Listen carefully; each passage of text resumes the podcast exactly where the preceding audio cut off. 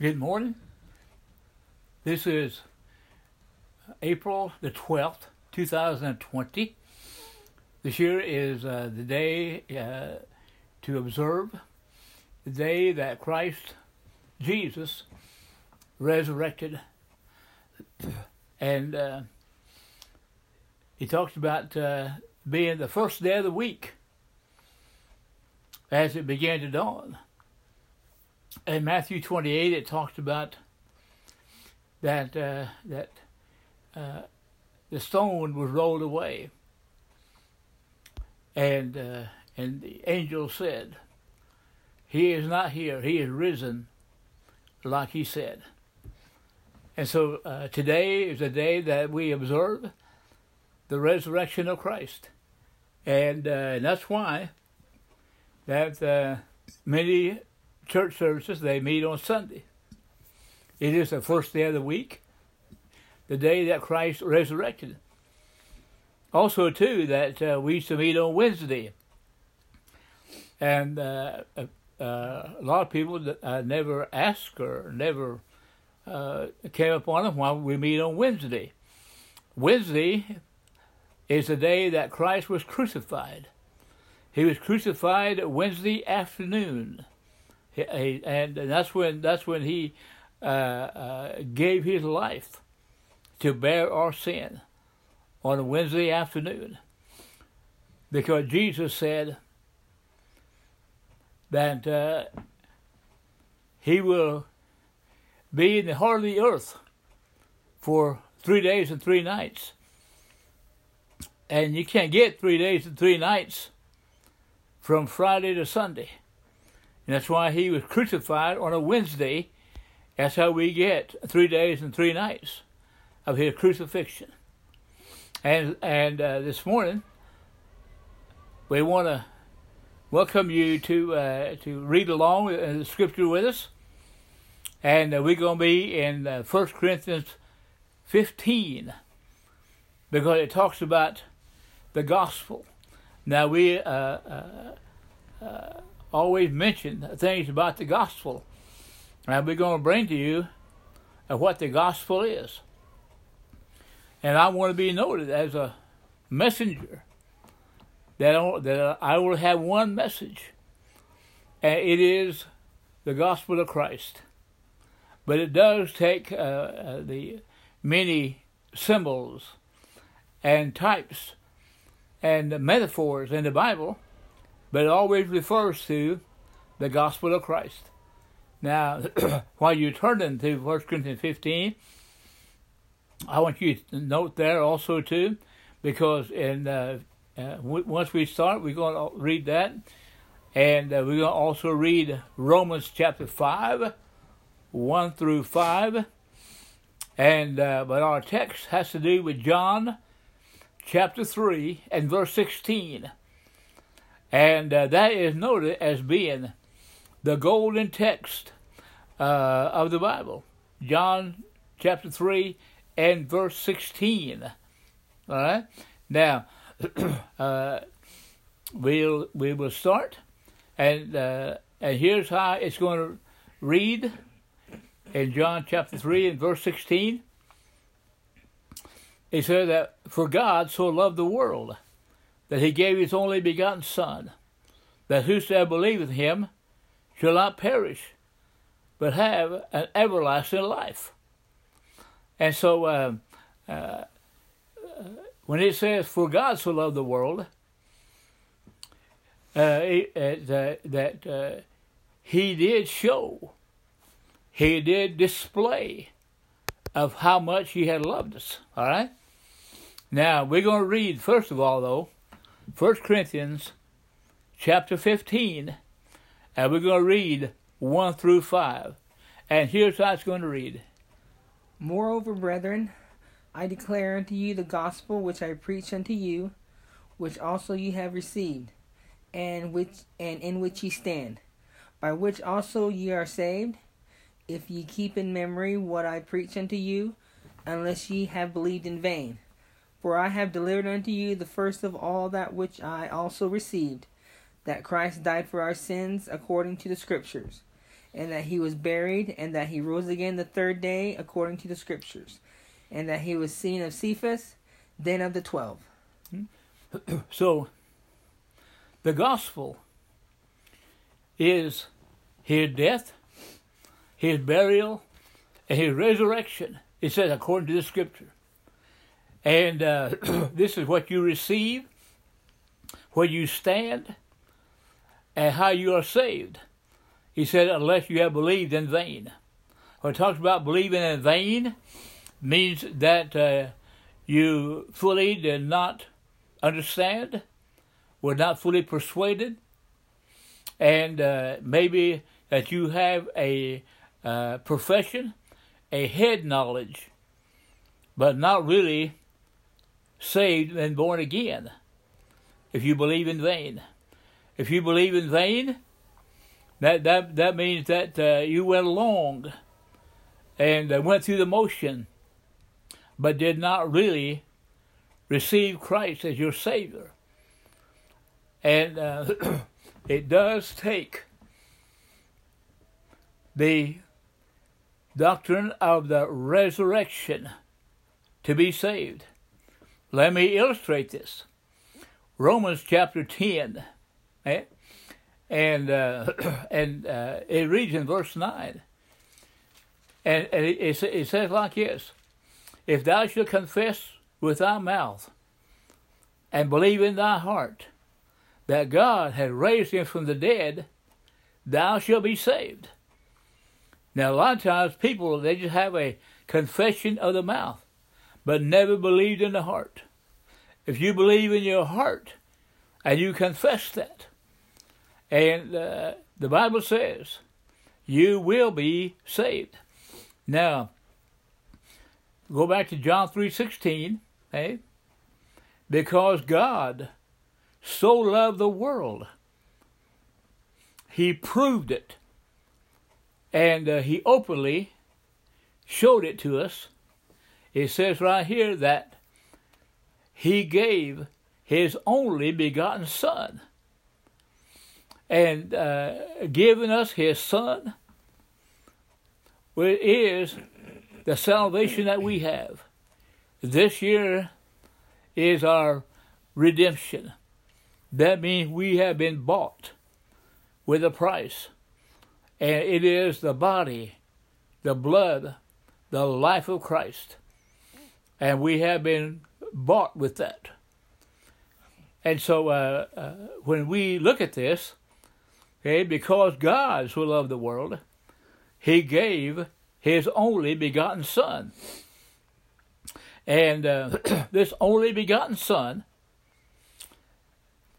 is that uh, uh, what God had ordained. And uh, before the world began, He knew this day, He knew what this world was going to be like, He knew what uh, uh, mankind was going to do, what they will be like.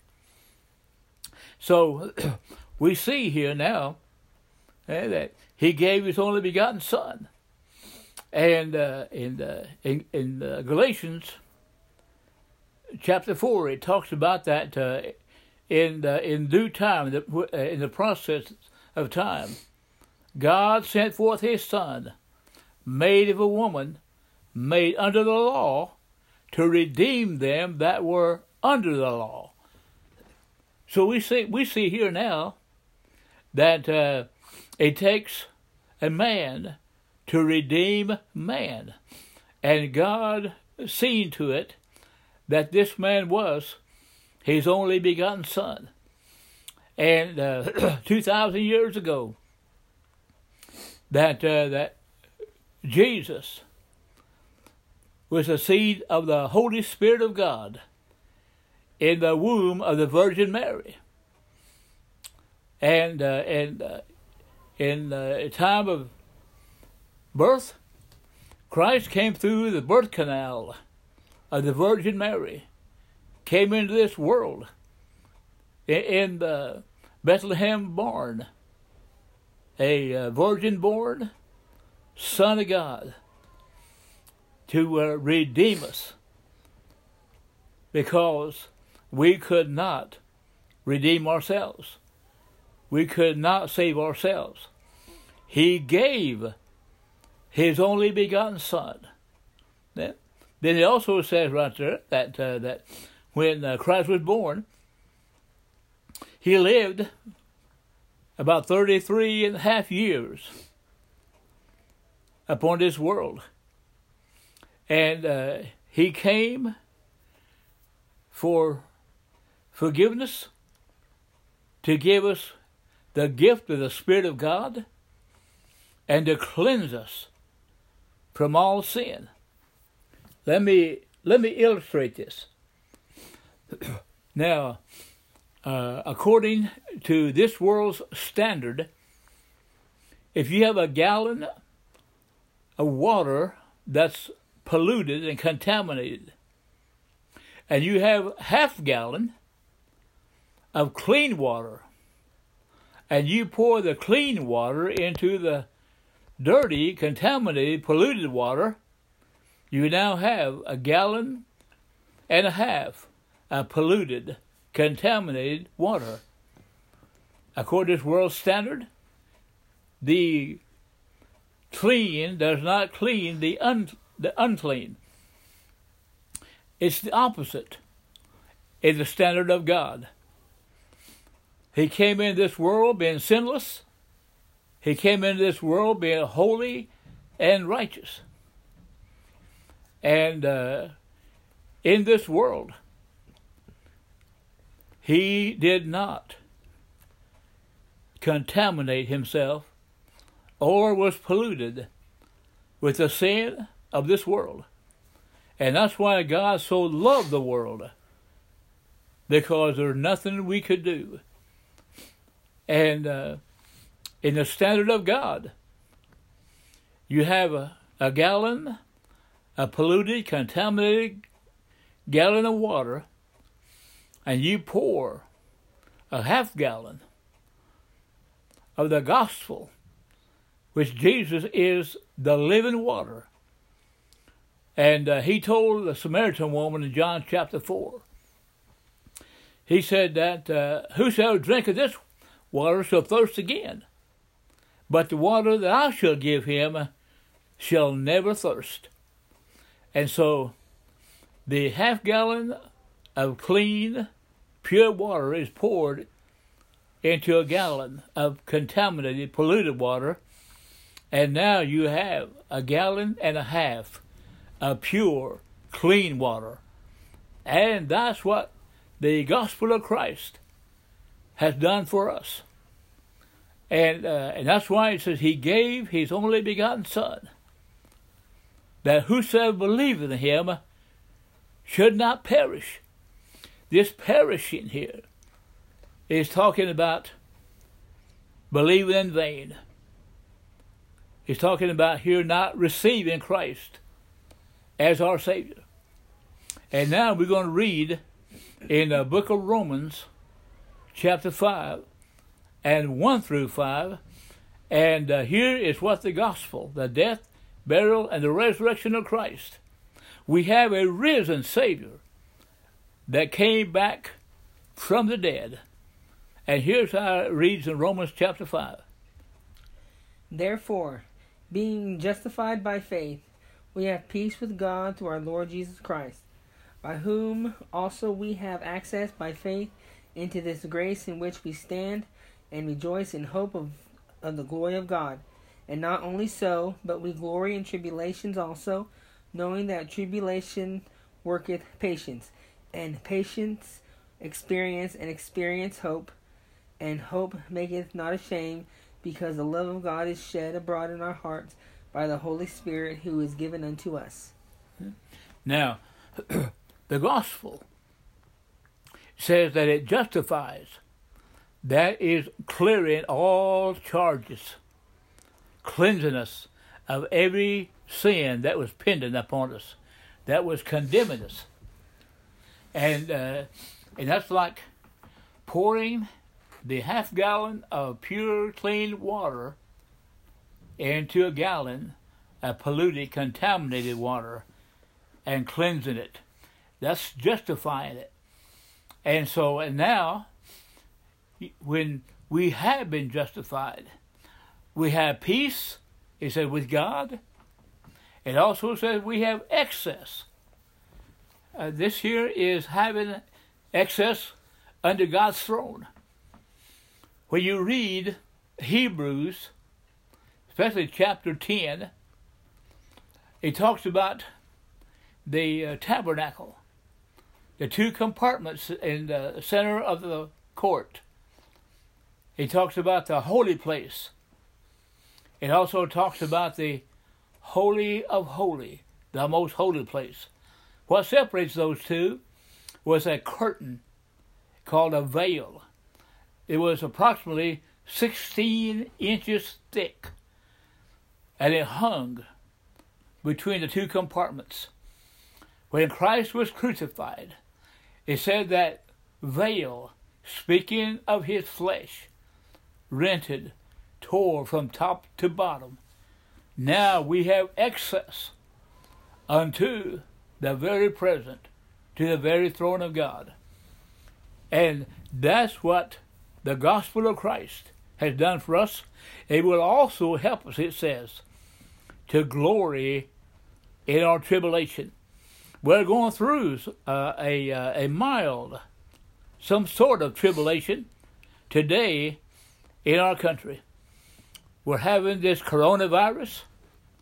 The uh, workplaces are shut down, and uh, many uh, church doors, have been, uh, or most of them, are closed, and and so everybody's having to stay home. And this year is something we're going through, but it said we will glory in our tribulation. Tribulation will work patience. And uh, so today, that uh, uh, this tribulation we are going through is we will be able to go through this because it says here that for God so loved the world that he gave his only begotten Son that whosoever believeth in him should not perish, but have an everlasting life. This everlasting life came because Christ went to the cross, because he laid down his life, and it was our sins. The Bible says that for the wages of sin is death, but the gift of God is eternal life through Jesus Christ our Lord. It was the wage that was against us. And uh, it, it, was the wage of uh, sin that Christ took upon himself. He went to the cross and uh, shed his blood, gave his body. He went to the grave. And uh, the soul and spirit of Christ went into the heart of the earth his soul and spirit did not die, separated from his body for three days and three nights. But on that resurrection morning, which is to, which is today, he said before it, uh, the dawning of the first day of the week, he says he came forth out of the tomb, the gospel of Christ we have a risen Savior that overcame death, overcame the devil, overcomes our fear, and we become a new creature in Christ. We are changed from death unto life, from uh, darkness to light, and uh, and we have a new life because of the resurrection the risen Savior today. And uh, the Holy Spirit of God is the gift, the earnest, a down payment to show that Christ is coming back to redeem us in the rapture of all those that have believed. Who shall believe him shall not perish, and uh, but have an everlasting life. When Christ came out of the tomb, And uh, he came to die no more. He had everlasting life, which is uh, imparted unto us if we believe, if we uh, will receive, and if we stand and are saved. Today, if you are not saved, you have to confess that you're a sinner. You have to confess you can't do anything with your sins except that it condemns you, except that it uh, uh, will take you to a place and perishing, a place called hell, where the worm bite dies not, where the fire is not quenched. They will be tormented for all eternity. So I ask you today, if you're not saved, call upon Christ that you are a sinner and uh, that He came to die, to be buried, to be resurrected, and give you a new life. The life is the Holy Spirit of God coming into your spirit, and uh, and you will have an eternal life.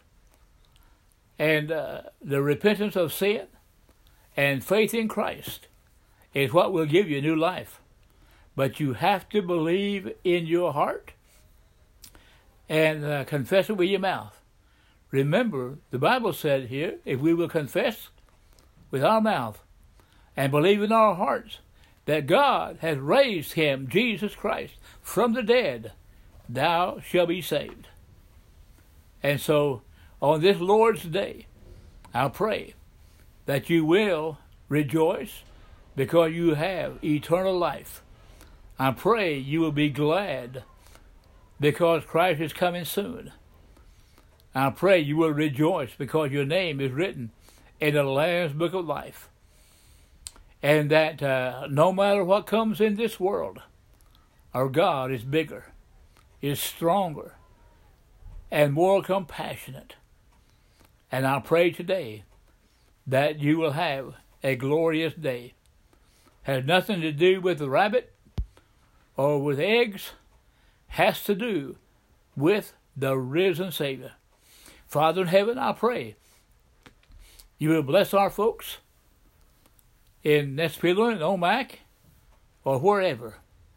And dear Lord, I pray, God, if there's somebody there has never been saved, I pray they will take to heart, Lord, and uh, and uh, pray the sinner's prayer, and uh, pray for mercy and grace, pray for salvation through the Lord Jesus Christ, for He said, "I am the way, the truth, and the life, and no man comes unto the Father but by me." And uh, I pray today for your salvation. I pray today for your rejoicing and the gladness of heart. And, uh, and uh, enjoy this time.